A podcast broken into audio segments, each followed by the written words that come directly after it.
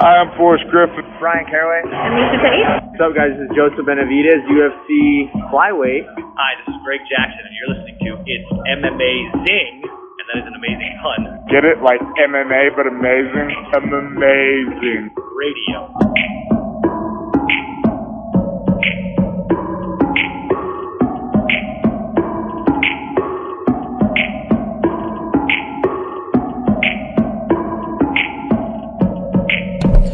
Welcome to It's M Amazing Radio. I am your host, Dr. Law. With me, as always, DJ Mark. What's up? Also with me, Lavender Gooms. Howdy.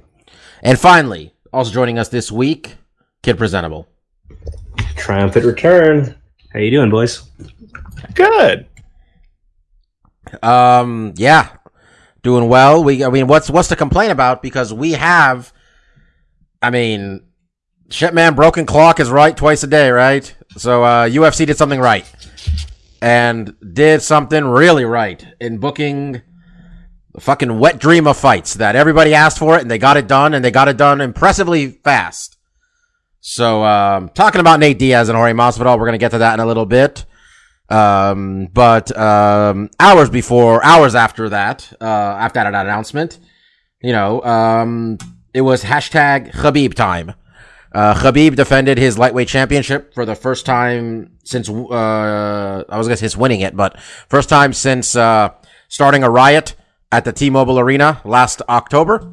Um, fought, i this fight was in Abu Dhabi against the interim champion Dustin Poirier. Gonna talk about that successful defense. Gonna talk about the bloodbath that was the co-main event. Just a really fun fight. Um, some other good performances. Um, was gonna talk to you guys about Bellator, but Cheick Kongo didn't get eye poked, said he got eye poked. There was a no contest. Rampage shoved Ryan Bader. There you go. We're done. Um, Marcus, Khabib Nurmagomedov. Um, he just can't be stopped, huh? Yeah, no, and you know, another standout, great performance from Habib against you know a really quality opponent. That, um, I mean, me and I guess Steph weren't here last week to really kind of break down how we thought this fight was going to play out. But honestly, I mean, I, I think Steph did go with Dustin as the the one outlier, and I have to imagine, at least for me, um, how this fight actually played out. Um, you know, probably could have predicted it almost line by line. Uh, how it would have happened because you know when when Habib's on his game like he was um, on Saturday night against Dustin, um, he's able to utilize that wrestling game, which he was able to successfully in the first round. That usually extremely tires out his opponent, and then the next couple rounds he can kind of do whatever he wants. And if that's standing with uh, Al Iaquinta for four rounds and outboxing him, or getting the dude to the ground consistently and subbing them. Um, he could have pretty much done whatever he wanted with Dustin. Uh, Dustin did show some life in the second round to give him some credit. He was a lot more aggressive in the first round. Habib and Dustin kind of stared at each other for the first half of the round. I think Dustin was very tentative to get his strikes going uh, for fear of the shot and the takedown. Eventually, that came anyways, and um, in the second round, he became a lot more aggressive. Was coming forward, and that's kind of what I think you have to do. As far as I'm concerned, with the footage that we've seen with Habib at this point, I'm pretty convinced that if you're going to be successful against this guy, it's going to be in the stand up and you have to be aggressive and you have to get him on his back foot because anytime Habib is going forward and gets his opponent against the cage, that's where the shot comes in. And without distance and without being able to sprawl, that's where dudes get caught up in the clinch with Habib. And that's where he's able to work his wrestling, get a single leg, do a high crotch takedown. And once you're on the mat, you're really in a lot of pain. Not even physically, not even mentally at the moment. It's just this the whole game has been flipped on its head. Habib's in complete control now, and you're kind of playing catch up. And that's when dudes really gas themselves out. I think that's what happened this fight. I think Yeah. ultimately, Mhm. Yeah, great. Uh, he really, and we talked about it when we were watching it the whole time. We're like, oh man, Dustin, get off the cage. Dustin, get off the cage. Dustin, get off the cage. And then he get against the cage, and that was pretty much a wrap. Um, Dustin had his moments, as you mentioned. Um, Khabib's notoriously not great stand up, um, reared its ugly head. Um, not being good at stand up is one thing. Him putting his hands more or less in his pockets and getting punched in the face is a whole different ball of wax. Uh, Dustin cracked him, but yeah, there was never a time where we're like, oh, Khabib is going to lose this fight. It looked like he was in some mild trouble though. At some point, it was like halfway through the second round, and that uh, he got him with that guillotine. That was, I don't know, depending on who you ask, nowhere or close. I, I think the guillotine was in the third, and that was his downfall. Ultimately, That was a third. Um, Okay, my I bad. think it looks. I think in that same round is when he finished because, like, like you were mentioning when we were watching the fight, Dustin had you know a pretty good arm in guillotine, and Habib had to work to get out of it. He kind of wiggled his way back and forth, but I think Dustin kind of sold out on that guillotine. He went all or nothing in that, and once he lost it, there just really wasn't a lot left in the tank. And I and I think it's an important factor that played into this fight that it was extremely hot in Abu Dhabi. Oh yeah. night. Um, they were saying that it was 99 degrees, but because of the humidity, it felt like 120. Um, we had JoJo, multiple fighters after the end of the fights in the interview talked about how hot and uncomfortable they were, and I think that played into some of the, some of the performances. I think it really pay, played against guys that were kind of had something to work up against guys that weren't winning the fight initially. I think as their stamina went down, the heat just played a big factor. I think for the people that had really good performances, I think the heat didn't affect them as much because they weren't getting exhausted from being beaten down. They were kind of doing their thing, were dictating the fight, and you have a lot more stamina. Your stamina goes a lot farther when you're in control, when you're doing the damage, when you're picking the shots and being successful.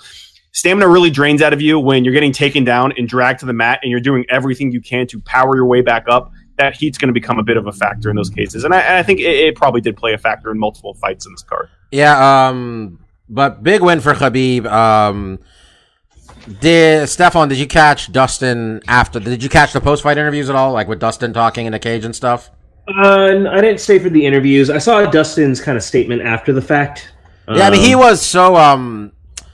You know, I almost forgot. This is kind of weird to say how good he really is. Because I'm looking at his record before the fight started. I'm like, man, this got like guy's got like four losses, and they're all to good people. Um, and you could tell he gave. I mean, he was giving that post fight speech. He gave us everything he had.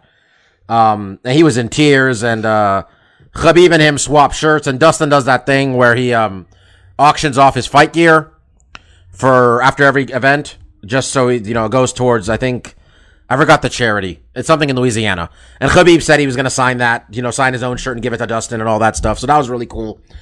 Um, Mike, uh, Tony Ferguson's next. It's not even a question, is it? it shouldn't be a question that Tony Ferguson is next. But if we can look back to, to history between uh, Ferguson and Habib, how many times did that fight uh, get made and it had to be uh, postponed or canceled? Yeah, but I mean, he's got like a 15 fight win streak. Like, yeah, I- but if Tony's next, Mike is right. You're asking who's on deck because that's a cursed fight, Bobby. That's snake bitten shit. You can get. You want to get excited about it for a seventh time? Be my I don't- guest. I- but you're really talking about. I I'm not, Tony. I'm not talking about excitement. I'm talking about like at this point we like they have to book the fight. It like there's no one else. that we have two competing 100% um, records here, all right? 100% Tony Ferguson hasn't lost a fight. Sure, that's great. We also have a 100% probability from the past that when this fight gets booked, it doesn't happen. I have faith. I mean, look, we, we, we- um, that wasn't even the Wait, question. What, Mike? Tony Ferguson has multiple losses. I was going to say, like, he lost a fight. Like, I'm He like, has, he has three losses, Mike. What are you talking about? My Mike's just giving an incredulous look, like he doesn't know what the fuck, or his computer froze. Uh, either way, it's working. Um, Well, he's won a lot in a row. So since that streak, he's won 100% of his fights. way to go. No, okay, that's not even the question. We like they have to book this fight. Khabib said it. Khabib said he's not fighting Conor right now. Like, No, It- but I, I, I think I think that is a correct fight, and I also think partly I think on Habib's um Habib's part, he's it's probably a way to take some of the power away from Conor because Nate did it last month, where instead of doing the tried and true thing of calling out Conor McGregor, he called out someone else to give him some pub.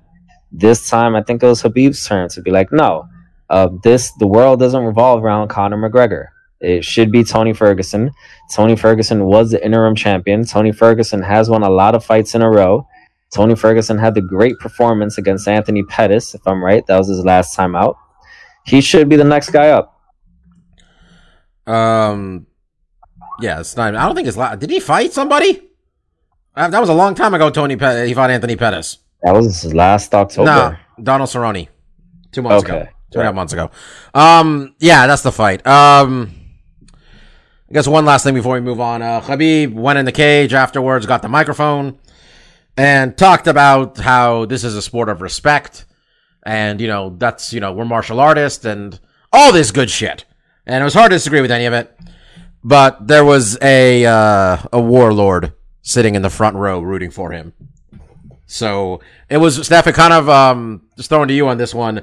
Ben Fowlkes, uh, you're my favorite MMA writer, and I don't think you saw this article necessarily because it's behind a paywall, but you'll probably guess what it's about when I say it's like him talking about the two sides of Khabib Nurmagomedov.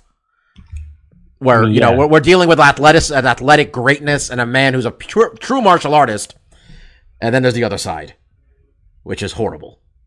I mean, yeah, you can say that. Like, as soon as you said that, like his statement about like respect and everything, I'm like, that's two faced as fuck, Habib. I know what you're like as a person. He also paid bums to fight each other. You know, uh, He did do that. I, I was yeah, the that. classiest man on earth. So, um, yeah, he did it on his public stage, and that's the lasting thing people remember. But um, look, the people who care about what goes on in like behind the scenes with him, that's not going to change. The people who care are the people who care, and the people who don't are the people who don't. So it's kind of an ugly thing about the sport, you know. And I, I haven't been, I haven't been that you know silent about kind of my increasing disinterest in the sport at large. And a large part of that is it's really hard to like a lot of these guys outside of the profession. Um, you know, it's a fight game. What do you expect to an extent?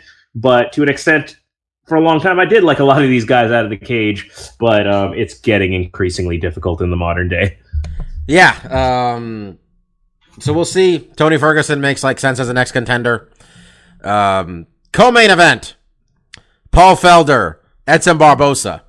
Um, I would say this lived up to everybody's expectations. Just a fun brawl. Um, first off, I think any 37, 30-27 scorecard wasn't correct. Um, Marcus, I believe we, you and I had it. First round, Edson. Third round, Felder. Second round, I don't know. Maybe Edson. Like we were like, second round was the debatable one, right? Yeah, uh, I mean, I a lot of I mean, I think the general consensus was a lot of Edson one and two, Felder three. Um, yeah, and I think if you're gonna go 30-27, maybe you can go Edson. It's really hard. I think it's a harder conversation to have to say Paul Felder won all three of those rounds um, than it is to say Edson did. But I don't think either of them really had that scenario. Yeah, real quick. Um, based on MMADecisions.com, Mark's uh, very right. We got about we got three 29-28s for Felder, and about 13 or 14 29-28s for Barboza. So when it looks based on the fan based on the fan voting here, it's the second round. That's the round of debate for people. But sorry, go ahead. Uh, yeah, I mean, at, at the end of the day, I thought Edson won the fight, and uh, you know, Felder he got the nod. Um, at the end of the day, though, really, when when you're counting your chips, we just like you said, Bobby, just had a really fantastic fight. Um, leading up to this fight, we kind of expected um a fight of this caliber with two guys that are not only just as action packed as they are, but have fought in before. You know, there's not going to be a lot of feeling out process. I don't think there was a lot in their first fight, but yeah, we just got a great back and forth fight. And like you mentioned when we were going to the decision, you know, if Felder was to get the nod, which he did here, you know, it just sets up a great trilogy fight. They both have uh, a wins at this point. I would not be surprised, you know, within the next year, year and a half, we see these two uh, clash one more time because it was really good. And I, I'd be, I'm probably going to be more excited this third time than I was the second or even first. Um, because the honest, and this is more on my end than theirs. These guys are both exciting fighters. I don't get super excited to see them fight necessarily unless they have a really fun dance partner. So going into this fight, I was like, this is good. This is a good co-main event, but I wasn't jazzed as much as I should be because these are really two awesome fighters. But uh, yeah, I think we'll see this go run a third time, and you know, hopefully by then we get a nice clear cut winner. Yeah, it was um the first one. I'm not sure if it was a split, but it was another close one. I think on paper, like I think maybe two one. I don't know if anybody's got their records in front of them right now. See if I can look at it right now while I'm while I'm babbling to you folks. Um, now he won a unanimous first time. Edson, he won a uh two one though, two rounds. So. Um, did uh Mike or Steph? Did either of you catch that the crowd started booing Felder? Um, started booing the decision, but Felder was so goddamn happy that he won that the crowd kind of just got on board. I mean, he, I he didn't, was like I didn't notice immediately- that, but I did notice that they did boo the decision. Well, yeah, I mean, it looked like he was so happy to win. Man has been grinding for a while in the UFC here, needed a big win. it was a split, but I guess if you're gonna get a, another contender or get a contender fight, Steph, you got to win fights like this some way or another. I'll take getting this fight right by a bad decision. I don't think it was a bad decision, to be honest. I thought it was close. Well, I think I think it was a bad decision in that 30-27 for Felder was an impossible score to me. When I heard a second 30-27, I was sure Barboza won. Yeah, Like, and I um, think that's and and That's and where that's what makes the like lingering weird taste about this fight. Yeah, and, and to be fair with the audience, I think that la- that being the car that being the scorecard that decided the fight obviously put them in a bad mood 'cause it was a bad I think it was just a bad judgment call, but I want to give the crowd some credit. Um, when Felder started talking, they they listened and, and they stopped booing. Right, I, we've seen so many bad decisions where it's just like not only are they booing the guy, the guy who you know he doesn't have any he doesn't have any real say in who wins. The fighter that won, he's like, look at it's not my, I don't make the calls, and they just keep booing the fucker anyways. At least this crowd was like. All right, I understand this guy didn't make the call. Let's let's see what he has to say. He also was talking about how much he loved Edson, and he's like, "Man, that could have gone either way." He said it himself. He was more aware. He went full analyst halfway, like in the middle of that thing. Um, Let, let's also remember that I think if that third judge had deemed it 29 28, I don't think any of us would have been really saying boo about it. very true. It was just that that judge was a bit too much of an idiot and did it 30 27. So he was right. He could have been right on two of the rounds. It was that first round. It was like, well, what were you thinking there? I mean, to give people an idea, Even if he had given that first round to Edson, I mean, still would have been, still would have won. Yeah. I But, mean, I mean, looking at the voting here for people, what they say, ninety-eight percent of people had Barboza winning the first, ninety-two percent had Felder winning the third. So, yeah, the first round you definitely can't justify for. I mean, he got cut twice. like, if you even go by the Nate Diaz, like, dude had blood all over his. the, the, face, the, like, Dia- the unified. Diaz scoring system, yeah. Bobby, who's that judge from uh, Frankie Edgar BJ Penn one where he has the winner take all mentality? Oh, That, uh, that's- if you won the fight, you won all the rounds in my books. That's And Douglas Crosby. He's it. also he's also Nik Lentz's ghostwriter for his online shit talk. It's a real weird thing. all right. So he's a bad one. judge and a racist. Yeah, let's go with that. Um, other good stuff that happened on this main card. We're going through this kind of fast because there's a lot that happened, and I want to have some fun with this Diaz and Masvidal thing, especially now that The Rock has interjected himself and there's a fake belt at play. Um, Islam Makhachev, the crowd was really hyped for him. Um, really hyped. I don't know if the moment got to him, but it was not the performance I think a lot of people expected from him, given how one-sided all of his performances have been up to this point. Uh, Marcus Curtis Blaydes just did what you got to do against Shamil uh, Abdurakhimov, man. Just punished him. Yeah, he called up for the, for the fight. He said, I think I'm better than this guy in all areas. And he pretty much proved that. And the one thing I think we can all take away from this fight is, and we've seen it in some of his previous fights, is that not only is Curtis Blaydes just a good wrestler who is, you know, very capable of getting guys to the ground, he's very dangerous on top too with his ground and pound. And this is another elbows and punches TKO where he basically.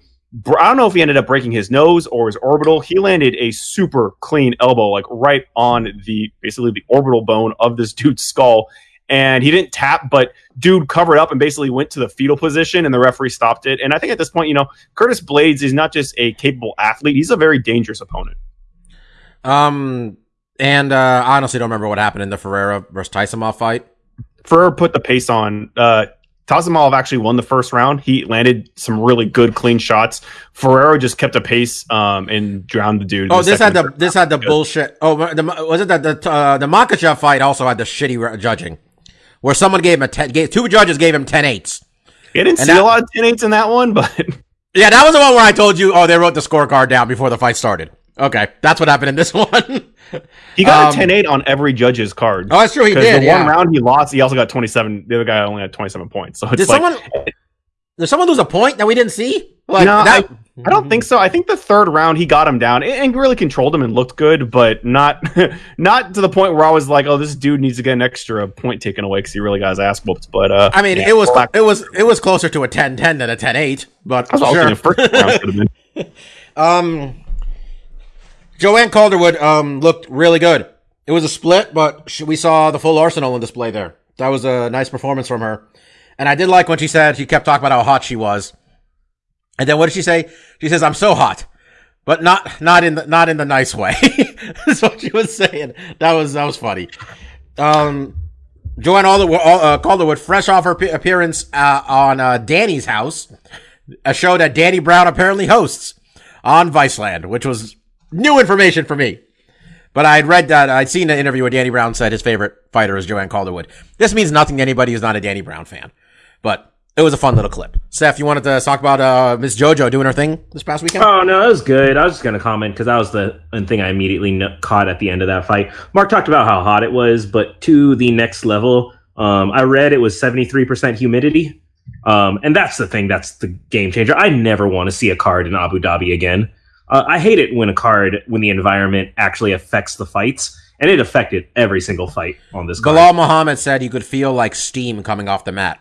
I've, Like- I mean, you and I have watched enough wrestling documentaries. You might have heard this too, where like wrestlers say when there's like an outdoor event and the mat is just under the sun and it's hot or whatever, and it's just when you get your back on the mat, it just fucking sucks. And I was thinking about that when Dustin was just getting, you know, ridden by Khabib. I'm like, oh, this looks miserable. This looks so awful. yeah, it's the thing is like everyone who got behind, they couldn't make. No one made comebacks. You know, like when they got Yeah. behind, they were behind. It just it just sucks the life out of you. Like you know, it, to to a personal anecdote, I remember being in Texas and like fifty something percent humidity, which is like significantly less than the seventy three it was at, and I got exhausted by reading a book sitting in the shade on a patio swing. Like just existing in that kind of climate is fatiguing. It's just everything is sapping the life out of you. So like I don't care how much money they have. That's a stupid place to fight. It's a natural handicap to all involved, and it's just a it's just a shitty thing to happen for them. Like you know, kudos to everyone who won. They clearly deserved it, but that was that was a third man in the cage for everybody in there, and that that's I don't like seeing that in cards. You know, it's like when they went to Mexico and you just saw people keeling over, sucking wind. Like Mhm. It's it's a sloppy way to see fights happen. I'm not here. Well, for I it. mean, Marcus and I were talking about it actually. We're like, you, if you're going to do this to people, you got to find a way to like compensate them in a way that makes sense or like uh, pay for them to be there a certain amount of time in advance and acclimate. Like, you got to do something like that. Yeah, And no, I I agree. I mean, we, we were talking about, you know, I was worried about, you know, fighters having heat stroke and, you know, seriously being injured that way. Um, obviously, it looked like no one got seriously injured, which is the thing I was most concerned about. But um, I disagree a little bit with Steph, and I agree with you, Bobby. Um, I disagree that I kind of, it, but I, I get your point, Steph. Um, I kind of like that there sometimes is outside factors. I think the thing that sucks is that it's always negative, right? There's never a place where it's like, oh, these guys, there's like, there's less gravity here. We're going to see bigger slams or something. It's always negative. What I like about that is that like other sports have that, right? You go to like Cubs stadium and their fucking outfield's different. Or you play a game in, in football and it's snowing outside. I, I I kind of appreciate that sometimes there's locale factors that take into place, but being that it's always negative, it's kind of like, well, maybe that's not a good thing. it's always fatiguing, which makes for a sloppier fight. Mike, um, the part that also bothered me, and I feel, you know, you and me and Steph can relate to this, but they pretty much everybody, everybody with a, with a Middle Eastern sounding name is on this card. But like, that doesn't mean they're from there and want to deal with this. Like, Belal Muhammad is from Chicago. All right. That doesn't mean he wants to go to Abu Dhabi. If they wanted to do like UFC Tehran, it's not like I'm like, oh yeah, man, let me go hang out in that fucking place. Like, it's too hot. It's too hot. He deserved better. What do you think, Mike? Well, what you don't seem to understand, Bobby, is that his name sounds like it would be from there. So everyone at the UFC was No, just no, like, he- he's Palestinian. to go. Belal would love to go to Abu Dhabi, of course. I mean, I mean, yeah, seriously, like, like what the fuck, man? I mean, Bob, this is this is the same logic that they do that whenever they go to China, you're gonna see, in addition to Chinese people, any Japanese guys that is like they can rustle up for that particular card, they're gonna throw them to that card as well. Man, they'll, they'll they'll put it. They'll give any loose connection they've had. They'll have just anybody's ever watched a rep- episode of Dragon Ball Z ends up on those cards. They don't give a shit in the UFC. Loose connection, they'll take it. Um, yeah, it's too hot to put on cards in this fucking place, man. But uh, I would say tough titties. They own twenty percent of the company. no, they don't. They don't own any of the they, company. they, they sell off their shares. They sold it years ago. They don't know any of no, that. that was a bad move. Um, but our girl Sarah Moras, uh, longtime She favorite of missed uh, weight and won. she missed weight. Um, I was trying to describe why we like her to my friend, and I was just like, I don't have a good reason. I'm like, I don't know, like, you like car accidents when you Yeah, drive she- by and want to see the wreckage? That's what her- She doesn't what look- one of her fights is like. well, I, I think like she doesn't look like she knows what she's doing. What did uh Ben Fowlkes said something one time? Uh, I think Steph, because she used to have that multicolor singlet where he's like, I don't know, she got weird gear and a can-do attitude. I can get behind that. I mean, she was kind of just like she was on that tough season. She was kind of the spunky, thick girl. Uh, not weird, not necessarily nice, but like She had crazy eyes. so, something in between those things. You know, like you know, she I mean- would have been like the lovable sidekick in a teen movie, not the one who gets like the the guy, but is like there for comic relief. That kind of is the space she I occupies. mean, she, she she won at least. I know, three pounds overweight. she Knocked the girl out too. What was her nickname? She's not Cupcake. Cheesecake. That's Miesha. Yeah. Cheesecake. I was And like, I'm- something to do with cake. And they asked why. Why is that her nickname? I'm like, I think just because she likes cheesecake. I don't think it's any farther than that. I don't think it needs more of a reason than that. Um, all right, let's have some fun. Uh, Nate Diaz, Jorge Masvidal. Um, I um a while ago um blocked the word Covington and his tag and everything on Twitter because life is too short. I don't need the misery. So I missed all this news that apparently they almost booked Covington versus Usman, and then Covington wanted too much money, so they said, "Fuck Covington, let's give the belt, let's give the title shot to Masvidal." No, they started with Nate and Masvidal, and Nate and Masvidal asked for a bunch of money, so they're like, "Well, fuck it, let's do Usman and uh, Covington," and then Covington wanted too much money, so they're like, "Fuck that, let's do Masvidal and Usman," and then Usman asked for more money, and they're and apparently they almost cut, they almost stripped him of the belt for that, which. While this lawsuit's going on, I wouldn't do things like that, UFC. Just putting that out there. Um, but then, uh, Nate Diaz, they called Nate Diaz. He's like, they, they hit the number he wanted, and he's like, yeah, I'll, I'll fight Jorge Masvidal. I want to be the main event. Five rounds. And now we got here. Uh, five rounds. East Coast Gangster versus West Coast Gangster. There's a belt. Maybe. I think. I think at this point, they, if they, if they get the rock to put it on somebody. Dana said those because okay, the, when you go through the timeline from what I saw, you just showed me the Rock's tweet where he's like, "Oh, I'm going to go to this thing and I'm going to put that belt around whoever wins this fight." And I was like, "Okay." Rock obviously doesn't know neither of these dudes are champion. There's no belt into play. Yeah. Jorge had a tweet that Rock responded to saying that he wanted the you know to get the belt or something or have Rock put it on him. Yep. And I thought at that point Masvidal was just talking out of his ass, like, "Oh, there should be a belt, and that'd be cool if you put it on me."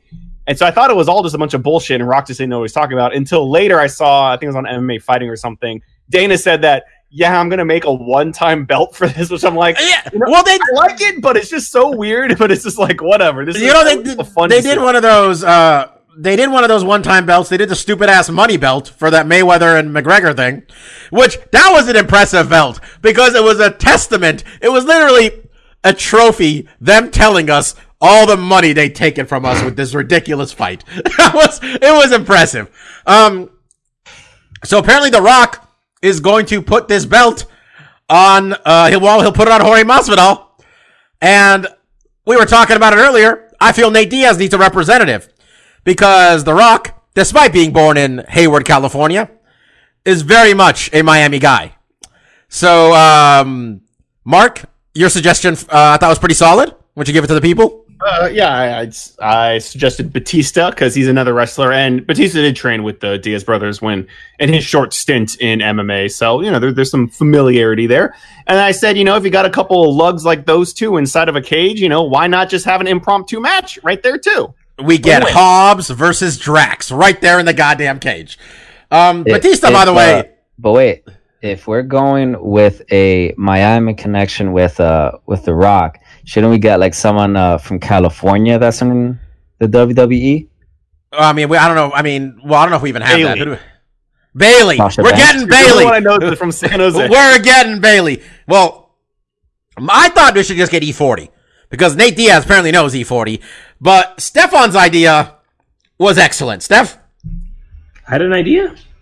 what's your, what, what's Nate? Sure. Gonna, you, you had a good idea and you're, Oh, you're my- fucking it up, man. My fucking joke idea? Yeah. Uh, Well, Mark already said Batista. What do you mean? Just we're off the rails. Go ahead. well, I said uh, hologram Tupac should walk out with Nate because Nate walks out to Tupac, doesn't he?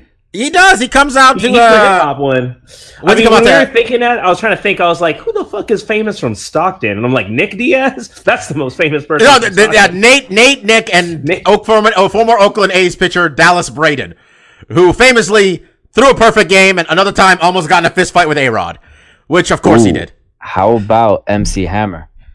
I mean, look, if we're just going to go anywhere, anywhere from the Bay Area, sure, MC Hammer's great. Oh, Uh, or or since The Rock is the one involved with, with this, if you really want to, you know, heat up this beef, you know, we have uh we have Vin Diesel give uh, Nate Diaz Oh. the, uh, the baddest motherfucker belt.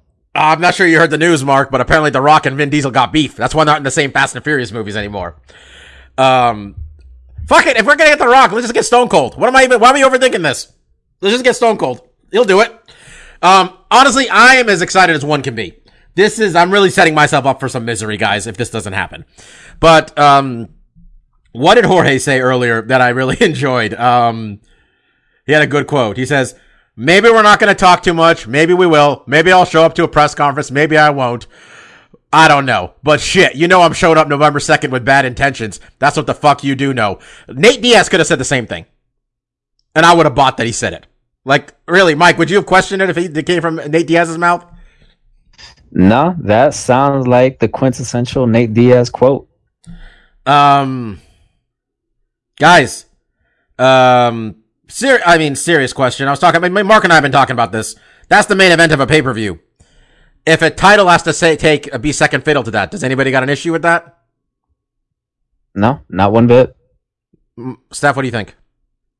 it's the Conor precedent, right? Uh, this fight has the heat, so yeah, it's like boxing. It's it's what the biggest spectacle is. It's what people are buying. This is what people are buying. I still think they should have made the co-main event be the championship in that same weight class, just so they know, just so they know that they are second class citizens. Talking about Usman and at? Okay, I was, I was gonna say, are they fighting at welterweight or lightweight? they're fighting at the bad motherfucking championship weight, Stefan, because we need to establish a whole division about this. But no, it's uh 170. Yeah, I say they just go open weight. They're both like 175. I I mean, look, fine. we got a fight this weekend we're about to talk about with Donald Cerrone and Justin Gaethje, and that those seem, seem like prime candidates for that weight class. Um, someone else made the point that like honestly, all the guys you want in bad motherfucker division could wrestle and fight at 165. Let's just make 165 the bad motherfucker championship. That will work too. Um, yeah, this is gonna be awesome, guys. Um, appreciate it because we're not gonna get a lot of guys who just truly don't give a fuck in there at the same time together.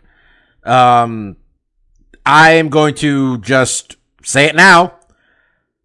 If I'm going to guess which one of us isn't going to pick Nate Diaz in this fight, I'm going with Stefan. That's my best guess right now because Stefan's been a wild card. Yeah, I, I pick some random ass fights for no real solid reasons, but, But- sometimes I hit. But we all love Jorge Um, Masvidal, especially Mark. So I don't know. Well, it's like I, I, I don't want to commit to a pick yet, but I will commit to not being too excited about it, just in the sense that like I've seen guys who are supposed to have a war. Like I expect there to be no trash talk. I expect there to be a mutual respect, and that this will actually be relatively quiet in the lead up. Um, and I could see both of these guys being counter fighters. Like people love Masvidal right now, but we've been watching him. He's got some boring fights. He has some slow starting fights where he doesn't do anything for long periods of time. So, um, you know, it wouldn't shock me. You know, after I think I think my uh, heart or spirit was broken in MMA when uh, Nick Diaz versus Carlos Condit was a garbage fight. I think after that happened, I'm like, there is no Santa, there is no God. Um, yeah, that's that's how I felt about MMA after that fight. So, you know, I, I'll say I have tempered expectations. It should be on going the- negative Nancy right off the goddamn bat, man. I'm gonna temper all of our expectations because you know everything I'm saying is true. So Stefan's definitely picking Masvidal. You guys got that right there. Um, I'm yeah, I'm optimistic. I think it'll be a good fight. I think it's gonna be fun, and it's nice for them, Mark, in this world for us just to like, hey, we all want this more than anything else. And I we didn't get three months of Dana White telling me so and so doesn't want to fight.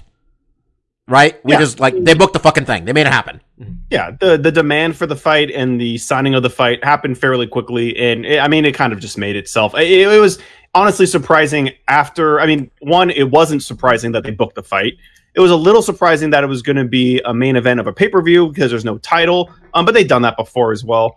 Um, I think what's really what I what I was most surprised with was what you were talking about before, Bobby. All this back and forth with let's have Nate fight Usman. Usman doesn't want too much money. Let's have him fight Colby, and all these all this back and forth where it kind of like Nate and Masvidal kind of just booked themselves, and I think us as fans were just like, well, that's that's the next fight. That's, I mean, they want it. We want it. Let's make it happen. To kind of hear that there was a lot of like, oh, this guy was going to fight for a title, especially, I mean, and look at, I, like you said, Bobby, I, I love Masvidal as much as anyone on this podcast. I've been very critical of him getting a title shot. His record at 170 recently has not really warranted that. I mean, granted, hey, he knocked out Till. He demolished Ben Askren. That get that that's some big props right there. But before that, he was losing fights at 170, and it's not like this guy's just been demolishing people. So um, I think this fight just made a lot of sense, and I'm glad. You know, you know, we've seen a lot of fights like this fall through the cracks for whatever reason, whether the guys get injured. You know, we still have a ways to go until we see these two guys in the octagon. A lot of things can happen between now and November, but as long as everyone's healthy and can make it that date, we're going to see that fight. Um, but yeah, you know, sometimes we don't. Sometimes we don't get that luxury. There's been a lot of great fights that have slipped through the fingers. Um, I don't think this is going to be one of them. I think on November we'll see these two fights, and that's awesome. Yeah, with Nate, the problem tends to be just getting him to agree. Once he agrees, the man tends to show up. I don't know how often Jorge pulls out, to be honest. Really don't. So we'll see. Um, and if they want a belt, the fight's in New York. Just go over to Red Hook, knock on Taz's door. He's got a belt. It's called the FTW Championship. FTW used to stand for fuck the world for all 50 of us watching ECW. You can just use that belt. We'd accept it. Um, all right. Um, let's pick some fights. The UFC is in Canada. Um, specifically, I want to say Vancouver. I'm just going to guess that I'm wrong, though. Oh, shit, I'm right. Vancouver. You're right. Um, Justin Gaethje, Donald Cerrone, happening on Kid Presentable's birthday. Man's got a good fight on his birthday. They're saying, yeah, Stefan, it's your Jesus year. We're going to start you off with Cerrone versus Gaethje. Um, the winner of this fight, and I say this knowing nothing special, is going to fight Conor McGregor. I am 60% sure. If it's Gaethje, I'm 80% sure. I think that's the fight. I think that's def, I think that's what's happening. And I'm okay with either one of these options, by the way, fighting Conor McGregor, because they both seem like awesome fights. And fights that Conor should say yes to, given how he fights and how they fight. That being said, a betting line on this one. Um, as I will be in Las Vegas, I was kind of hoping for Gaethje to be not as big as a favorite. Stefan, do you have it in front of you? Yeah, um, and that surprised me too because Gaethje is almost two to one at minus one ninety to uh, Cerrone's plus one sixty five. I honestly thought Cowboy was going to be the favorite. Do you think it's because I mean, I thought Gaethje would be the favorite, but because Cowboy's a little older, do you think it's because Gaethje's such a fast starter and Cowboy is very, very not that? I think it's recency bias. Cerrone lost his last fight, right? So Yeah. um, yeah. I just kind of think it's just how the pendulum is right now. But uh, you know, that said, you know, since you threw it off to my birthday and all that, um, I am taking Gaethje. Um, but man, Cerrone's got all the tools to punish Gaethje. Gaethje takes a lot of shots. Cerrone's got a lot of reach. Um, he's got great kicks. He has a great jab. He's dropped people with his jab. And these are the things like I could easily see an accumulation on Gaethje, and it just overwhelms him. Um, he does have a history of being a slow starter, but I think he's curbed that in recent years. Honestly, um, I think ever since he had a kid, that's kind of what sent him on this kind of recent, like kind of uh, late career resurgence of his, and I think he kind of shed that slow starter thing. Um, I just like Gaethje. Uh, I like Gaethje to get a knockout, even though Cerrone is notoriously durable. Um, but hell, I will not be shocked if I see like Gaethje suddenly in trouble eating like yeah, Head just eating a head, Head kick. kick. He's a little wobbly, and then all of a sudden he's being flurried with punches and he's crumpling against the like fence. I see his loss very clearly in my head, but um, I'm still rolling with him just because I like him. Yeah, um, uh, you guys know I've been waving the Gaethje flag since he had no Wikipedia page back in World Series of Fighting. I'm pretty sure I picked him in all these fights, good or bad. And I'm gonna bet money on him for this one because I'm in Vegas and that's just what you do. You lose money gambling. Um, I like him right now. I think he's in his prime. I know he's taking a lot of damage. He's 22 fights in. Cerrone is 49 fights in, and I'm not even counting the number of times he got in fights on that boat. Because we know about the time where he head kicked his his neighbor, or whatever it was. So that's 50 right there. Um, that's a lot of fights, man. And Gaethje takes a lot of damage, but so does Cerrone. He's on a two fight win streak, and he, those have not been close. He murdered Vick. He murdered Barboza. I don't think Cerrone at this point is necessarily better than Barboza. If he is, it's marginal. So I'm gonna go with Gaethje getting a win here. I think it's gonna be real fun though. I think for however long this fight lasts, it's gonna be a really good time. Uh, Mark, what do you think? Uh, yeah, I'm going with Gaethje too, and a a lot of my um, confidence in picking that fight is Gaethje's last two fights. Um, he fought against two really technical strikers that you know utilize reach really well, and Barboza utilizing kicks really well, which I think is what Donald Cerrone does at his best. I mean, I, I think maybe Cerrone, when he's really on, can flow his punches and kicks maybe better than either of those two fighters. But when you look at James Vick, you have a very tall opponent who utilizes a jab. He was able to get in on there and finish the fight very quickly. And then you got Barboza, which I really like that contrast of looking at how he performed against Barboza against how he might potentially do against Donald. They're both extremely technical strikers. They have very, I mean, I would even say Barboza's kicks are a lot more dangerous. Uh, and we saw again Gaethje able to get in and finish the fight quickly. Um, we could be seeing a new Justin Gaethje that is able to get these fights out quickly without sustaining a significant amount of damage. And I think when you contrast that with Donald Cerrone, who you know in the past, and maybe he's corrected this as well because it doesn't seem to be as you know uh, as big a problem as it was uh, years ago. Uh, can kind of wilt under uh, heavy pressure early on, and that's exactly what Justin does. I mean, this dude is going to pressure you um, so much so that he can, you know, he can not only just crack you early, he's going to put that kind of mental pressure on you as well. And and we've seen Donald Cerrone again in the past um, has wilted to that.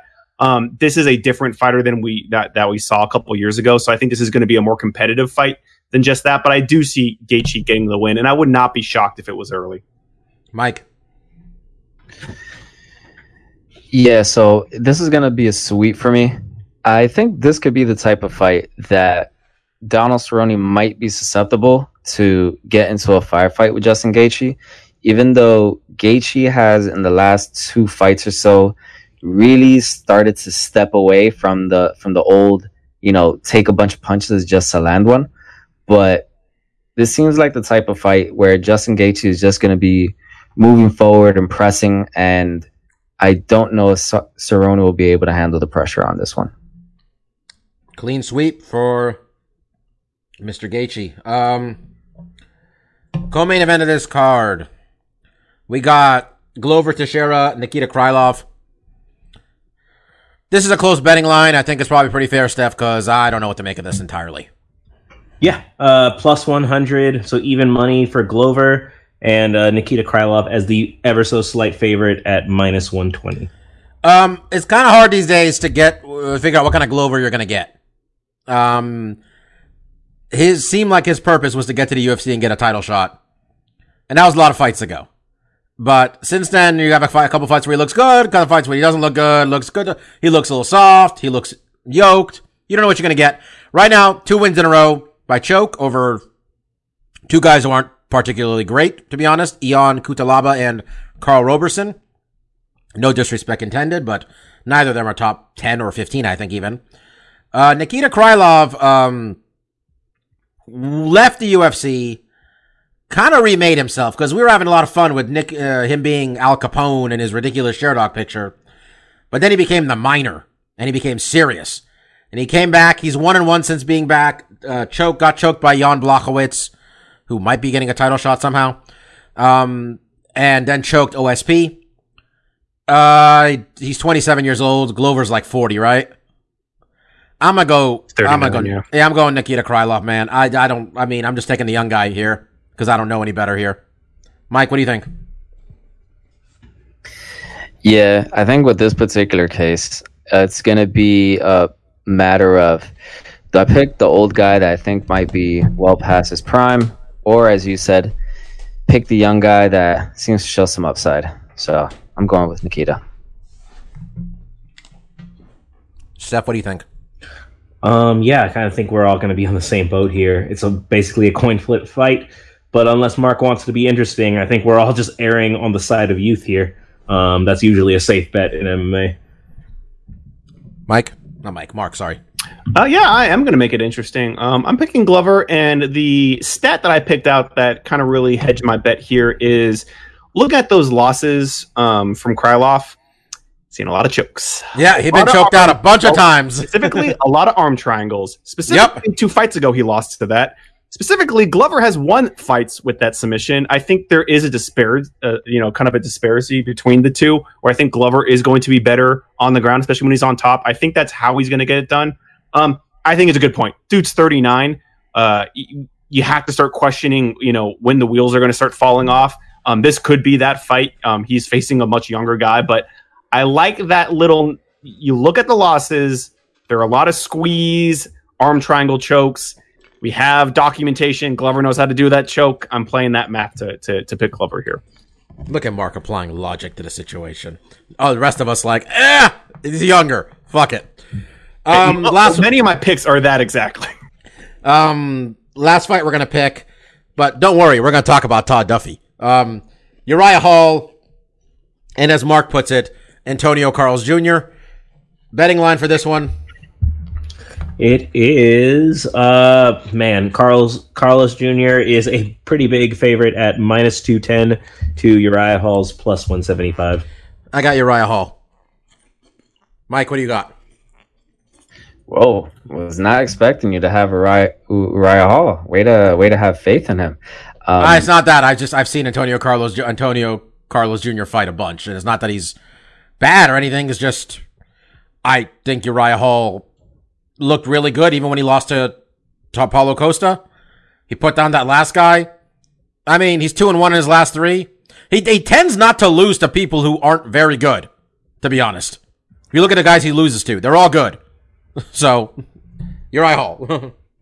even with that type of logic, I stopped trusting Uriah Hall a long time ago. I'm picking Antonio Carlos Jr. Man, Mike's the one who picked Uriah Hall over Mousasi when that happened. Plums. Texted us, texted us plums for like an hour. Uh, Stefan, what you got? Um, I thought I might be alone on this, but um, I'm taking Hall, and um, it's kind of from the research I did. It's basically the inverse of Mark's research. Uh, Carlos Jr. when he wins, he wins by choke, and when Hall loses, he loses because he gets knocked the fuck out. Um, Carlos Jr. has not knocked anyone the fuck out. He's more of a grappler. Um, the only reason I really know him is because I personally love the fast food chain Carl's Jr., aka Hardee's on the East Coast. I love me that Western bacon cheeseburger, and that's the only reason I bothered to remember who this guy was. If he had any other name, he was just a, among a sea of Brazilians in the UFC to me. But um, I I remember his first fight because the crowd was going crazy, and I'm like, what the fuck's going on? Why? like that was I remember that. like, who is this guy? Why are you all so excited? Uh, Mark, they what do you were got? Also, fans of the Western bacon, Bobby. Mark, the cheeseburger or the black dude? Who you got? Uh, yeah, I don't. It, it, it is a tough fight to call, and I don't really. Th- I don't. I'm not seeing anyone I'm feeling super comfortable with. Uh, I, I'm gonna pick Uriah Hall, and I'm not comfortable with it at all. We're just giving this one to, to Mike, huh? I mean, you make a pick too, Bobby. Don't yell at me. but uh, yeah, it's just it, it's a it's a toss. I mean, I was actually feeling uh, Carlos uh, Jr., but I don't know. Uh, it just really it's a head scratcher. Um, I I think when you look at both of them, it's like uh, Carlos has not been knocked out. He's only been knocked out once in his three losses. Uriah Hall's never been submitted. When I, I mean, and that's that's the stack that I was looking at. Is like, okay, has he fought anyone that's like even a, a grappler in here? And it's like some of these. I mean, Mousasi knows how to grapple, but he knocked him out. Um, so I don't know. It's a really tough fight. I, I think it really is a, a, a coin toss, and I don't know why I'm picking Hall. You know, honestly, man, like, he really only loses to people who are like really like pretty damn good, and I just don't think. Doomsday. Doomsday is the best guy out there now, Bob. How about what do you mean? He, he didn't lose to? Doomsday. But now, you're talking about a fight from six years ago, though. I'm talking like Four. any. Natal Natal was good too. Wasn't Natal like on fire when he lost to him? Are we, Natal are we ranked like talking about fourth. Natal every week, Bob? You're just saying like this guy only loses to the cream of the crop, and I'm finding some names that I'm not finding at the cream nor the top. I don't know, man. When he when Uriah Hall lost to him, he was twenty and six.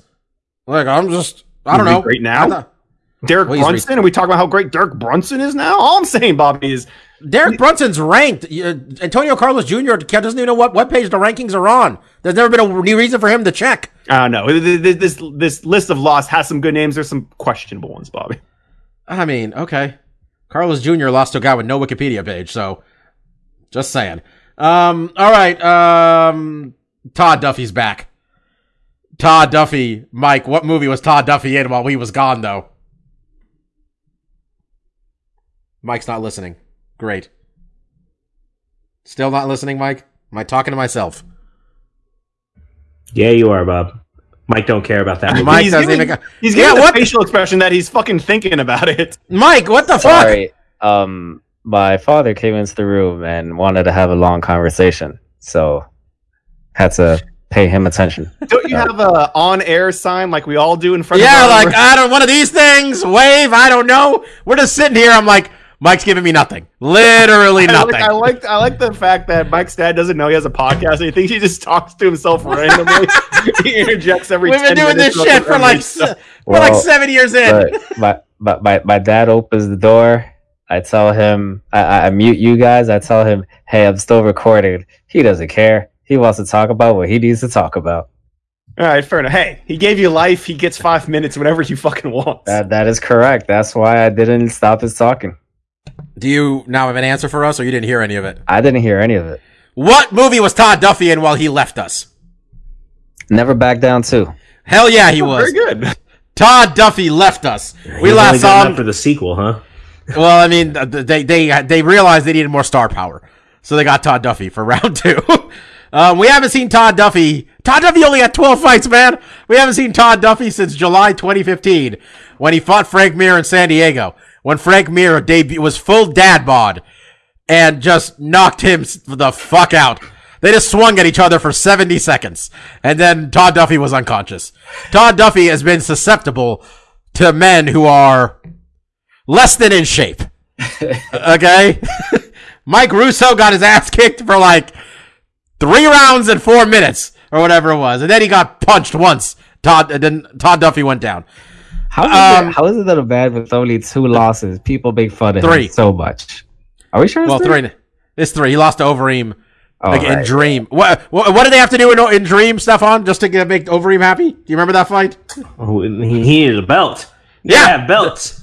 what was my commentary about it when we're talking about The Rock is going to put a belt on someone? And it's like it's that meme. Oh, Al, you know, Alistair Overeem has entered the chat. We're talking belts. we're making belts now. The Alistair best part Overeem about would love a new belt. They made that fight for the Dream Interim Heavyweight Championship when there was no Dream Heavyweight Championship. Dream was just like, we might have to go, go legit one day, and we can't have Alistair's ass chilling in the UFC or something with our belt. So we went interim. Uh, Todd Duffy, um, what made me laugh was, I mean, it sounds bad for him, but when he was on the MMA, uh, on Ariel show, not MMA Hour, um, whatever it's called, Helwani show. Todd Duffy, this is what I read. Todd Duffy says he was supposed to fight on the UFC Moncton card last year, but fell through the cage at the old tough gym and blew out his knee. Which just seems like a Todd Duffy thing to happen, huh, guys? Sounds like a fucking lawsuit. I mean, that's why he didn't get cut. um, yeah, Todd Duffy's fighting a guy without a Wikipedia page, which when you haven't fought in four years, sounds like the right guy you should be fighting. Um, Michael Pereira has nobody to fight. That's I mean, on the main card. no, we, you didn't have me read it, Bob, but um, guess what? Todd Duffy's an underdog. oh, you'll be fucking kidding me, really? Yeah, it's a it's a coin flip, but uh, no Wikipedia. Jeff Hughes is minus one twenty to Todd Duffy's even one hundred. Jeff Hughes, Jeff Lights Out Hughes is looks like he's from 2002. Just looking at what I'm looking at here. Um, 10 and 2. Apparently he's fought in the UFC. I don't remember that fight. Um, yeah, um, this card is kind of weird, but the main event's awesome. So tune in for that part. ESPN Plus, you know, just don't check and rewind and go watch it later. Um, Marcin Tybura's on the card. Misha Cirkunov on the card.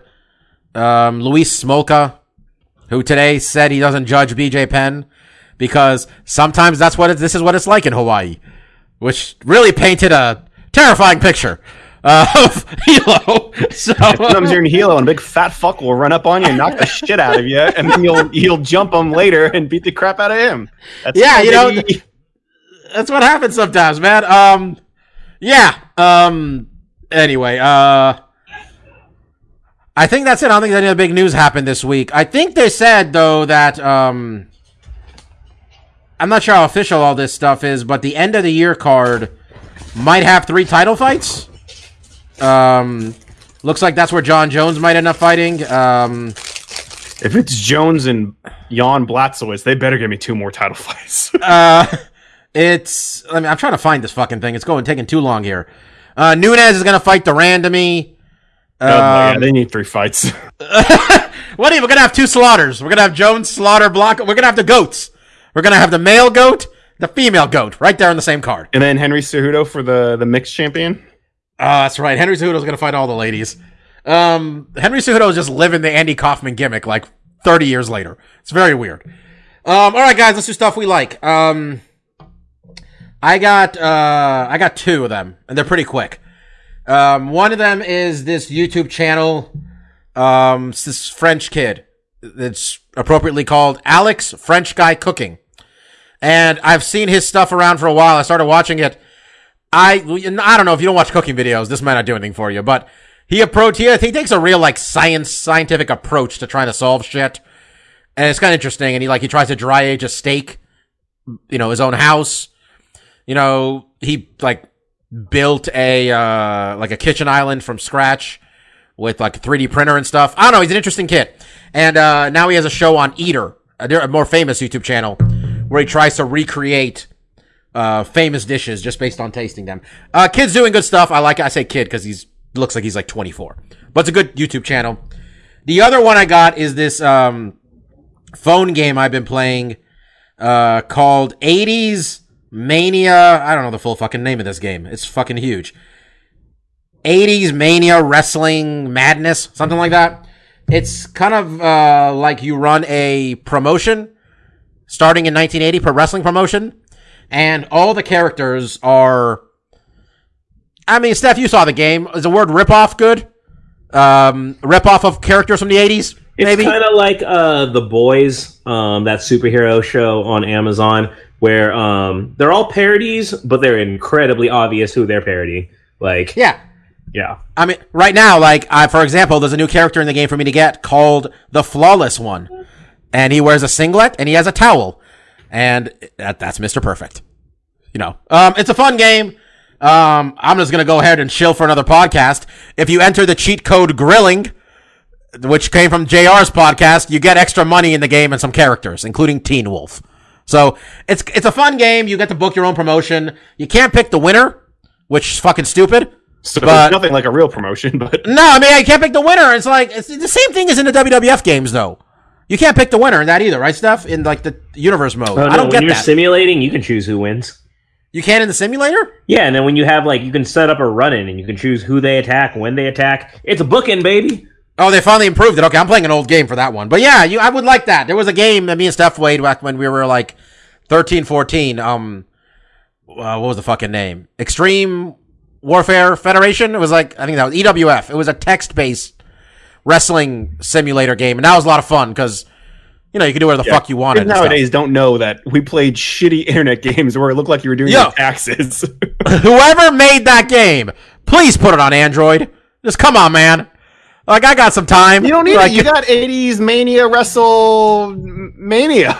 Yeah, but it's like I gotta wait. It's like one of those fucking freemium games where like, No. oh, do you want Mr. Perfect for a hundred thousand? Bobby, I'm Uh, certain coins? if you want, like, that thing was powered. That game was powered by like A hamster on a wheel? like a floppy disk. You know, If you really wanted, you could find a way to put that on your phone. Like your phone is like a billion times more powerful than like our shitty Macs and like iMacs we had back. It was then. like it was it was it was not it was too shitty for the time we played it. Let's put it that way. Yeah. Even then, people were playing like real games. They're like, what the fuck We're is all this shit? clicking like, oh, they tied up. Oh, Irish whip. Oh, he bounces off the ropes. We're the, these games. If someone saw them today, they would think we were playing them in 1973. Yeah. Even back then, people were like playing Counter Strike and shit, and I'm playing that fucking game. Like, anyway, um, those that's, that's what I got this week. Um, Mike, what do you got? Yeah, for me, uh, just one thing this week. Uh, it's actually this anime I started watching yesterday. Uh, I've been seeing it on uh, on Crunchyroll as one of the featured animes for about two months now, and I finally s- decided to give it a whirl. Uh, it's called uh, Doctor Stone. It's an I was, anime. I was almost gonna yell out like, "Is it Doctor Stone?" But I thought there's no way with all the weird shit, it's gonna be the one popular anime I know about. And here we are. Yeah, Doctor Stone. Uh, you uh, you got it right on the got it right on the head mark. Uh, so just to give you a quick synopsis as to what it's about. So the entire human race was encapsulated in stone for 3,700 years before one of the main characters finally um, broke out from being petrified, and he discovers that one of his classmates had actually freed himself from the stone about six months beforehand. And so far, I'm about six, seven episodes in. There's only about 10 episodes that have been released so far. And it's essentially an anime that teaches you science. That's the best way I can describe it. It sounds extremely boring when you consider it that way, but there's one thing Japan anime has a good thing of doing is that um, they'll make a whole anime about something that seems mundane or something you wouldn't consider something they can make a series about, i.e., cooking. Oh man, I can't wait for that final season. It's coming up, Mike. It's coming up soon. It is. It is. It's coming up in about two months. But this show is very engaging. I started it yesterday and I ran through about seven episodes. I didn't even notice I was seven episodes in until I realized that I was almost falling asleep in my bed. So when you have time, you can check out Dr. Stone on either the Funimation site if you want to get the dubbed, or you can go onto Crunchyroll and catch it there. Uh, so Mike, is it action? It because all the screenshots I see, it looks like he's fighting dudes and shit. Is it is not action? It looks like he's a superhero. So far, seven episodes in, he does none of the fighting. He's actually the the main guy that you see that he has like the the top, basically that long white green hair. Yeah, yeah. He's actually very weak. He's just really smart. He does no fighting at all. Um, so far they've introduced maybe two or three characters that actually do a fair amount of fighting. Who are they fighting if everyone's in stone? Hey man, that's why you gotta watch the show. that's, that's why I'm so I'm so because I saw pictures. I've heard about it, right? Because it's like one of the new ones, like the new animes that was premiering this year or whatever. So I kept hearing about Doctor Stone. I see pictures, and it looks like this hard ass motherfucker that's made of stone. And I'm like, okay, this dude goes around and stones the shit out of people. It looks like uh like My Hero Academia. So when you tell me the premise is everyone's in stone except this fucker and one dude that did it six months before. At first, I was like, that's a pretty interesting premise, and also it's like this is not what I thought that anime was about at all. So it's kind of cool. yeah, so give it a shot, guys. Um, Mark. Uh, yeah. So a couple weeks ago, I was talking about how we were kind of in the middle of the dry season, and right now, throw me a preserver because your boy drowning over here in this quality software. Um, the last couple of weeks have just been fucking loaded with some of the best games I played this year that I'm really excited about. Um, the first one I'll talk about is Control. I mentioned that came out on the 30th. Um, I had when I talked about it previously, I had not played it. Reviews were out. They weren't as high as I thought. Um, I kind of consider Control to be my dark horse for Game of the Year. And after seeing the reviews and some of the negativity around, it, I'm like, ah, maybe I'll hold my horses. Maybe that's not quite true. Um, having almost beaten the game now, I have reinstated its dark horse status. Uh, Control is fucking awesome. Um, it's not as great if you just have a standard PS4 where the game has its most technical issues, which I'm playing on too. And if you're the kind of gamer that gets really frustrated or annoyed or flat out won't play a game because it has frame rate issues, don't play Control on PS4. This thing has fucking frame rate issues. I really, frame rate drops do not bother me that much. And a lot of times I tend not, not even to really notice them. It kind of bothers me in this game and is very noticeable um, when it's chugging at like 10 frames. I mean, basically, if you don't know what frame, I mean, there's certain frames they show you within a second of animation, and when it drops, basically the game kind of slows down and stutters. Um, it's pretty bad. It, it is significantly bad on your standard PS4. That being said, this game is so fun, and those technical issues aren't so frequent that it has not really bothered my enjoyment of the game. Um, I've really been enjoying it. This is probably easily one of the best games of the year with Sekiro, uh, RE2 remake. Um, I'm trying to think of some of the other bangers that came out like Mario Maker 2 and stuff like that. This is a top quality game I really enjoy. Uh, Remedy is the team that made Max Payne 1 and 2, made Alan Wake, made Quantum Break. They make really good narrative, single player, third person action games. And Control is that I definitely recommend you check out reviews for it if you're interested at all. Um, other big games that have dropped Monster Hunter World Iceborne, the expansion to Monster Hunter World that came out a couple years ago, came out on Friday. Man of Medan came out last Friday. There's this racing game that was on PC for a long time called Wreckfest that finally came out, and that has been a lot of fun.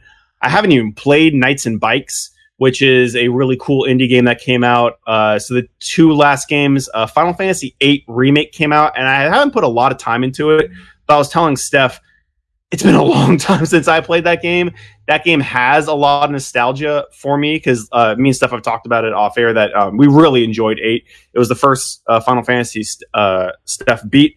It was one of the first ones that I beat, and it really resonated with me. So just playing the first hour, that music in that game is so fucking good. And when you're in the garden and it's just playing the garden theme, it's just like, man, this music's kicking some heavy nostalgia bones I was not anticipating. So I've really been enjoying that. They also added some cheats that they've added for the Final Fantasy remakes, which really makes it a lot more playable. Um, the last game I want to talk about because this one has been is kind of out of nowhere, but is really fucking cool. I'm a big fan of the R- River City Ransom games that came out on the Nintendo. They basically have a new spiritual sequel called River City Girls, and in this one, you basically play the girlfriends of the characters from the um, the main game what a fucking delight. What a delight this fucking game is. If you like River City Ransom games or you played the Scott Pilgrim games, which I think would be your closest um, comparison point because the animation and art style in this is just as good as Scott Pilgrim vs. the World, the video game, which I thought was excellent. I can't remember the artist that did Scott Pilgrim vs. the World, but he's one of my favorite pixel artists. And WayForward, the devs that made um, that are making River City Girls, they make extremely, especially in Arc Systems is publishing it. Arc System makes the Dragon Ball Z fighting game that just came out. This game visually looks fucking fantastic. Way Forward also made many years ago another 2D uh, side-scrolling beat 'em up, Dragon Double Dragon Neon. And why I mentioned that is that game had one of the best fucking soundtracks with songs with lyrics I ever heard. And they got a lot of the same people to work on River City Girls because there is some catchy ass the first time you hear these songs, you fucking cringe because some of the lyrics is kind of cringy, but they're so fucking catchy and just like 80s synth rock. It is so fucking good. Huge smile on my face playing that game. And just the gameplay itself is just such good 2D side scrolling beat 'em up with the RPG elements that River City Ransom basically created back in the 80s. Um, what a fucking delight that game's been. Um, I know there's a lot of stuff. I still have a few more things. I caught some uh, streaming stuff that I really liked. Um, I don't know if you guys have been watching Dark Crystal. I didn't see the movie when I was a kid. I have no affinity for that series because I just didn't never watch it like that. And uh, uh, Labyrinth were two kind of eighties fantasy movies I just never saw and never had a, any affinity with. It's but slightly past our generation. Yeah, not to was, say that yeah. people our age didn't, but like that was really big for like my older brother and sisters. I remember. Right. Um. Yeah. So no nostalgia for it. Um. Christine really liked it, so I was like, "Oh, let's give this a shot." I really like the show. It is. Go- it's become kind of my second screen. Like that'll be on. I'll be fucking around with my Switch or whatever. But um, the production values, the quality of that show is really fucking top notch, and a lot of stuff's you know going way over my head because I don't know any of the backstory that you know that this is a prequel to the movie. So I'm, I think there's lots of little Easter Easter eggs they're hiding in there that I'm just kind of oblivious to, but I'm still just really enjoying it. So even if you have no affinity for Dark Crystal, you can still jump into here, and the plot still makes complete sense. I'm still following what's going along.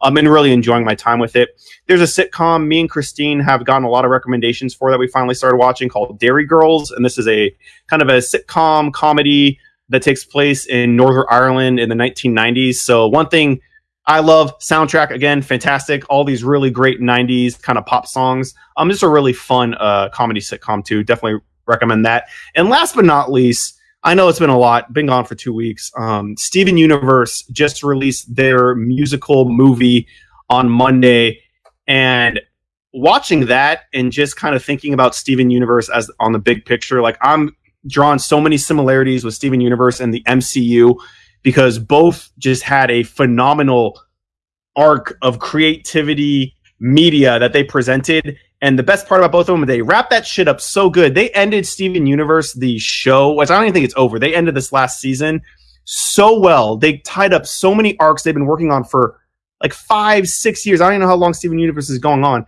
And then when they were going to do this movie, I was like, there's really not much more to tell. You kind of wrap this shit up. You really don't need to tell any more stor- stories in Steven Universe. And they still did a fantastic one where it made sense. It was really fun, fantastic songs. They showed off a new fusion, which is so fucking badass. I was like, oh, one of the coolest fusions they've done on the show. Um, just I, I I'm over the moon with Steven Universe, and it seems like it's just going to keep going on. And I'm excited because even though they could have easily have just ended it, and I would have been super satisfied, so happy because it was just wrapped up so nicely. But uh, they're going on, and they're still knocking out of the park. So yeah, just a lot of awesome stuff. There's a lot of great stuff going on. All right. Um, Who had a better two weeks than Mark? Mark Yeah, had seriously. the best two. It keeps rolling. weeks. We got Borderlands this week. I didn't even mention. We're in the fall video game season. There's just a lot of good shit falling, so I'm excited.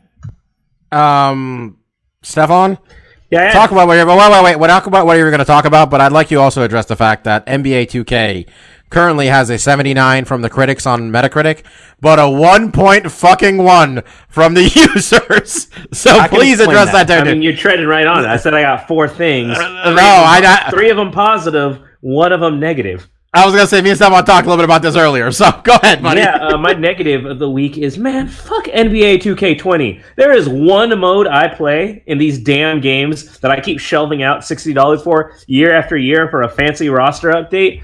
I like the My GM mode. I get it. I'm not their money maker, my career, my player who spends money on these VC points. But this is what I buy this game for every fucking year. And 20 years into it, because this started with NBA 2K on the 1999 Dreamcast, they fucking broke my GM. Uh, there's no customization. You can't change the rosters at all from the default start of the season roster. You can't add custom draft classes, which is the whole point of having internet. So you get like 12 guys who are identical to each other in your draft class. They're all 25 because everyone stays in college for their master's degree now. Like, Wait it's a just a fucking broken mode. You can't add like user created draft class anymore. No. And you're stuck into this weird storyline where you have to make friendly with the governor of your state, whichever team you pick in. And I'm like, what the fuck is this storyline? like, this it, it's I- I heard about games interjecting politics, but this is too literal. you have to, that's the first thing you do when you start my GM is you sit down with the governor of your state, and he's a basketball fan, and he tells you what he wants to see out of this team this year. And I'm like, why the fuck is the governor giving me directives on how to run my team? I would like to return NBA 2K20 if I could. I don't think I can. Um, that's my that's my wag of the finger for the year. Um, I, I'm- think you're allowed to return it within seven days. If you Well, you know what? You know, Stefan, you're especially allowed to return it because I know you got a, a version of the game which somebody definitely. It kind of looks like someone took a pen and just scratched across it. I But that's not what happened. It. I downloaded it. Let me make my joke, Stefan. Let me make my joke. You ruined it. You ruined it. All right, we're moving over. on. This has been too long. Uh, Okay. my positives um, this week. I've been we we we this has been floating around, and since I talked to you guys in person, you've already heard me pitch it. But I think I, I plowed through the two seasons of Barry on HBO. Barry is fucking fantastic. Um, all your your all your jokes that this is just fake news to keep people from unsubscribing to uh like from HBO. No, Barry is legit. Um, Barry shits on all those last two seasons of Game of Thrones that I wasted my life with. Wait, wait, Stefan. In fairness about my jokes, the timing was suspicious. You got to give me that. I mean, but uh, Barry's fantastic. Bill Hader's absolutely having a moment. That leads into my next one. When Mark said he was watching Derry Girls, I thought it had something to do with what I saw because it's about a movie that takes place in Derry, Indiana.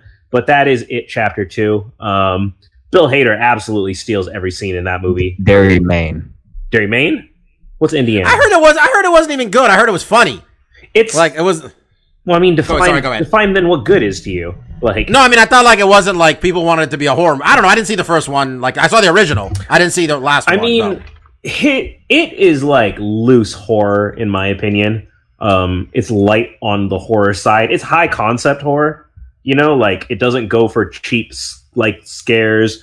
It doesn't go for just like vulgarity. Like there's actually like a story being told. So that's why I like. I'm not a horror fan, but I like the It franchise just because I think it's a bit more high concept. Um, and yeah, it is less scary because in the first one you're dealing with them as children. In the this one you're dealing with them as adults. Children are a much more vulnerable protagonist. It's always going to be scarier when you're like eight years old running from the ghost than a grown man. Um, you know, it always takes it out of it. And yeah, it is really funny, but not in like a unintentional way. Like uh, Bill Hader is the grown-up version of what's his name, Finn Wolfhard or something. The uh, Mike from Stranger Things. He's a little shit-talking kid, and then he grows up to be a shit-talking adult Bill Hader. Um, it's very intentionally funny. It has creepy moments. It's overall, it is less scary in my opinion but um, I still really liked it. Uh, I, I, I enjoyed the hell out of this franchise. Um, and I had a third one. Oh yeah, um, just a personal note. Um, he's now almost a week old. Uh, I had a new nephew born this past week.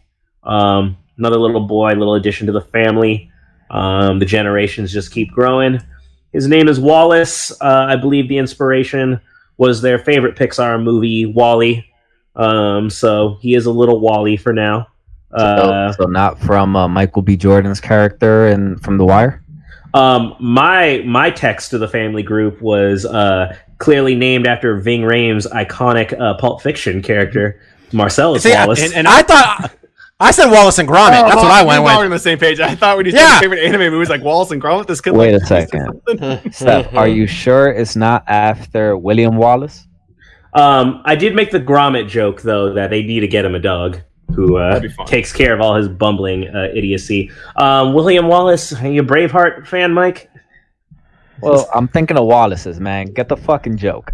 They're not gonna name the kid after the, you know the character was You know played what, by a fucking I'm really anti-Semite. You guys It was- really shitty jokes, and then you get upset that we don't laugh at them. They not gonna name the kid after the character was played by an anti-Semite. Mike, Jesus. He also got his balls chopped off. In real life, we're talking the actor or the William character. Wallace, man. For all you know, Mel Gibson's balls got cut off too. You don't know. Nah, man. Not with that much testosterone, he'd be juicing around with. And I'm gonna keep it short because I'm I'm I'm gonna talk about it next week because there's one episode left in the season, so I could give a full season review. Mike, next week I got an anime suggestion. You're the only one who might possibly watch it. If you trust my kind of out there taste in anime, uh, you might you might You- give it a shot. You, you know what? You're one for one so far. You put me on to Food Wars. So what do you? I, I, I wait with bated breath for next week. Okay. We'll tune into the. Will everybody fucking tune in for that one? Um, guys, be back next week. We're gonna talk about. Um, we're gonna see, I guess, if uh, based on my theory, um, who who Conor McGregor's fighting. Uh, Justin Gaethje or Donald Cerrone. Um, I'm not gonna be here. The boys are gonna pick this card that's in. Because Stefan brought it up, Mexico fucking City. Um, Yair Rodriguez, Jeremy Stephens, gonna go five rounds, or someone's gonna die from exhaustion on the way there. Alexa Grasso, I was say, my, Carla if they're in Mexico, my girl's got to have a fight on this. Alexa Grasso, Carla Esparza. Like the last card, where anybody had a Muslim sounding name they put on this card. Every Rodriguez, Martinez, any, your last name ends in an O or a Z, you're on this card. Okay? O, A, and Z, you're on this card. Um, it just says Polo Reyes. What happened to that guy's first name? Wasn't it Marco? Did he eliminate part of his name? I guess he did. Infringement. He's going right into the polo. Um, Irene Aldana's on the card. Bethe Correia, Sijara Eubanks, Angela Hill, curtain Jerkin, Sergio Pettis versus Tyson Nam. Is Tyson Nam the one who um Bellator. knocked out? Yeah. He knocked out what's his name, sure. right? Who was their champion? Who he knocked out? Sant- Dantas. Santos. Yeah. Yeah, he knocked out Dantas. Uh, well, he's on the card too. That one is a. Let's go the ESPN Plus because any other answer would be a little depressing. I think. Um. All right, boys and girls. Yeah, I'm not here. The boys got it next week. Thank you all for listening. Enjoy Gaethje and uh, I forgot who he's fighting. Cowboy. Enjoy Gaethje and Cowboy. Uh, enjoy Nikki, Nikita Krylov and Glover Teixeira. If you feel like it, Send our boy Stefanzi a birthday message on Saturday during a low point of the card because if he's watching and it's boring, he's going to think, man, it's my birthday. God, this sucks. That's the time to message at Stefanzi on Twitter and wish him a happy birthday. There's a decent, so, uh, there's a decent chance I missed this card. So don't tell me the results. I'll be in radio silence. You'll just know the fight was boring at that point if someone messages you. Um, all right, guys. Thank you all for listening. Back next week. Uh, I was Dr. Law. That was Kid Presentable. That was DJ Mark, and that was Lavender Gooms. Peace out. Cheers. Yep.